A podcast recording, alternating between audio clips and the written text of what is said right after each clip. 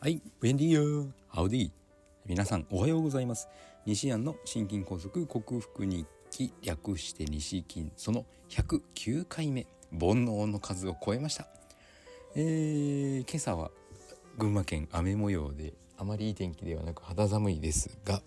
降るなら今日どんどん降ってくるという感じです。なぜならば明日うちの3番目の娘が入学式小学生になる日だからですね。まああの一応その書類上は4月1日よりそこの小学校の所属っていうふうになるんでしょうけども。はい。一応入学式あのけじめである式が行われるのは明日。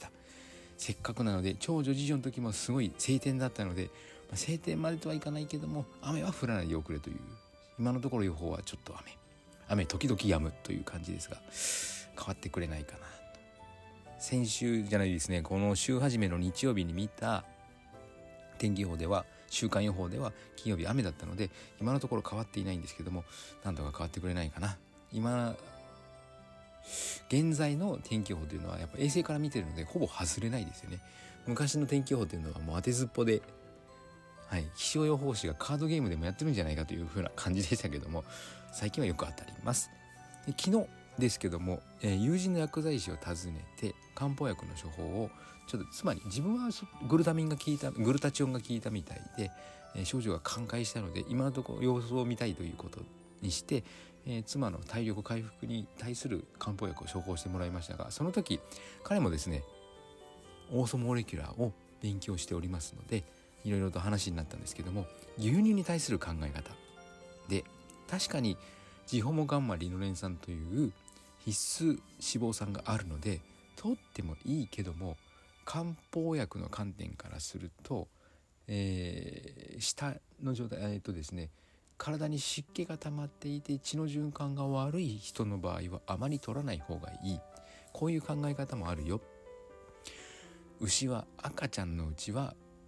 牛乳つまりお乳は飲むけども人間もそうですね。母乳は飲むけども大人になったら飲まないでしょ。大人は牛は成長して成人になると草しか食べないよね。動物学的に見ていつまでたっても牛乳飲んでるっていうのはどうなんだろうね。って言われてああそうかもしれない。必須脂肪酸の観点から見れば毎日飲んでもいいけども動物学的に見ると毎日は必要ないんじゃない？っていう風な考え方を聞いてなるほどなと思った西田でした。今日もよろしくお願いします。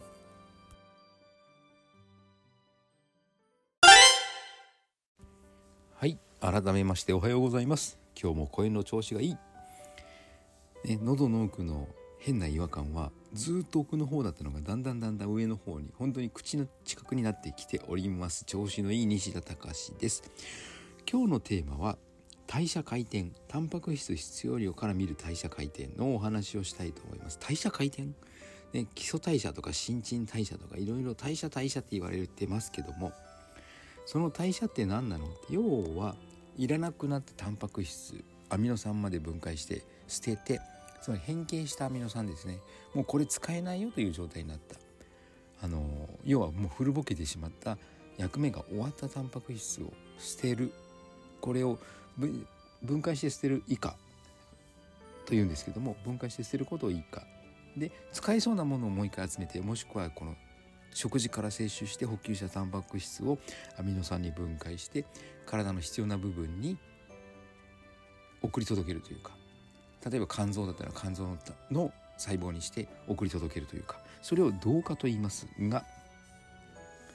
その以下と同化のバランバランスというかその一連の流れを代謝回転というふうに呼んでおります。で昨日お話ししましたけども超良質のすごく質のいい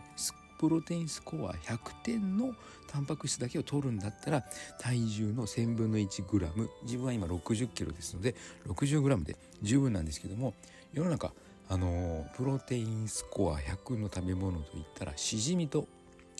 鶏の卵しかなかったですよね。そればっかり食べるわけにもいかないでしょうから。なるべく80点以上の牛肉豚肉ロースハムナチュラルチーズ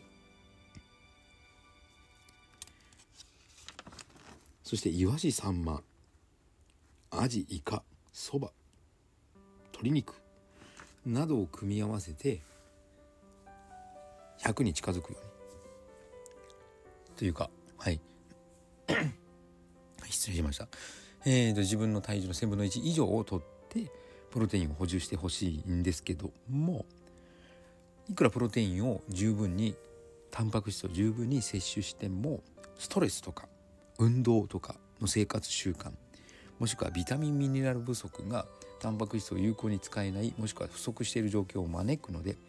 ストレスとか運動の生活習慣はタンパク質不足だから必要量が多くなるということですね。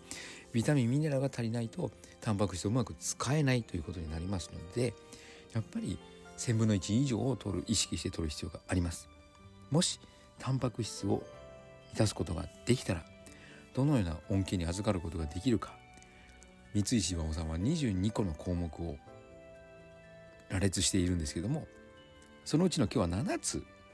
3日間にわたり1つ7つずつ紹介したいと思います。まず貧血になりにくくなる、ね、貧血にならないのではないんですけど貧血になりにくくなる。次に正常血圧を保てるようになる、ね、血圧はもう日によって変動しますから運動によっても高くなりますし一定ということではないんですけど正常血圧血圧が正常になりなりやすいというか保ちやすくなる。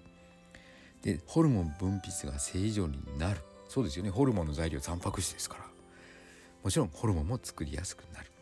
そして細菌ウイルスに感染しにくくなる。いいですね。今政権を騒がしてますもんね。そんなのに関わりにくくなる感染しにくくなる。これはもういい情報に違いありません。で内臓障害が起こりにくくなり内臓の下垂ここに下垂というと胃下垂などがよく聞かれますよね。内臓の位置がよくいやよくじゃない下がってしまってあの弊害が起きるって言うんですけども内臓のその位置が保ちやすくなる。そして筋肉の劣化が起こりにくい。つまり筋肉がゆっくり劣化していくと言った方がいいんでしょうかね。すぐに劣化しないでゆっくりと劣化する。その右肩下がり具合が緩やかになる。ということです。タンパク質とっていいことばかりですよね。じゃあ タンパク質を取りすぎるとどうなるかなんですけども代謝回転のが促進されるだけで一生懸命使われて一生懸命分解されて一生懸命排泄されていくだけなのでまず取りすぎということはありえない話で世界中のほとんどの人がタンパク質タンパク質不足でタンパク質過多の人っていうのはよほどのことがないと。あのビルダーさんですらないと思います。ボディビルダーさん。ね。うまい具合に運動するとああいうふうに筋肉がモリモリになっていくと。プロテイン飲んだだけじゃモリモリにならないということですね。なので筋肉負荷を与えないと今の生活に見合った筋力しかつかないのでちょっと今日は話今外れましたけどはい。例えば今まで1 0キロのものを持つ習慣だったのが5 0キロになったら5倍の筋力が必要なわけでそれに見合った筋肉になっていくんですね。それが人間の体というものです。プロテイン飲んだだけでえ筋肉もりもりになるの嫌だっていう女性がいますけどそれは大きな大きな勘違いで。はい。筋肉に使われず他のところに使われるので大丈夫。ということになります。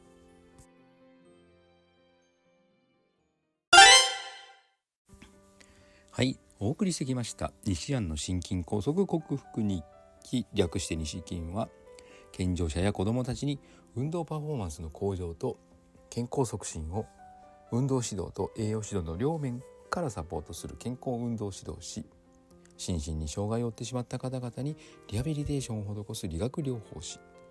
そして癒しの環境を提供し安心安全なほっこりした笑いを引き出して平和をもたらす笑い療法士として活動する私西田隆が、えー、心臓の周りに起こった変な症状ですね。胸の筋肉が非常に痛くなるだとか背中の広い筋肉広背筋の、えー、肩甲骨に付着している部分がなんか異常に張って痛いだとか、えー、背骨の横にある脊柱起立筋と呼ばれる長いこの背中の筋肉が異常に凝り固まって痛いだとか喉の奥の方の食道の平滑筋がピンとなんかワイヤーを張ったような突っ張りがあってイガイガするというかチクチクするというか。で顎の下があくびをしたら顎の下の筋肉が痛い。あくびをしたらつるような感じになるだとか、えー、後頭部がなんか重苦しい感じ。安静なのに動悸がする。血圧の下が高くなる。ちょっとしたことで異常な息切れをし脈がすごく速くなる。平常時でも100をの脈を打つという変な症状を医学技術である心筋梗塞に対する医学技術であるコレステロール値を薬で下げるとか金属を血管に挿入して血管を広げるだとかそういったことはとは違ったオーソモレキュラー分子整合栄養学と呼ばれる栄養療法にて必要十二分な栄養素をサプリメントと食べ物で吸収し軽い運動をしてあと、えー、ワクチン後遺症と呼ばれる症状がに似ているのでそれに対してグルタチオンのサプリメントを取ってするとすごく非常にすごく非常にって一緒の意味か非常に調子が良くなってきております。それを栄養療法で克服しようと実践している実践しその内容をお伝えしている音声ブログでございます。興味のある方は明日も聞いてくださるととても幸せでございます。週の後半木曜日です。雨の一日ですけども楽しく一日過ごしたいと思います。皆さんも素敵な一日をお過ごしください。西田隆でした。ではまた。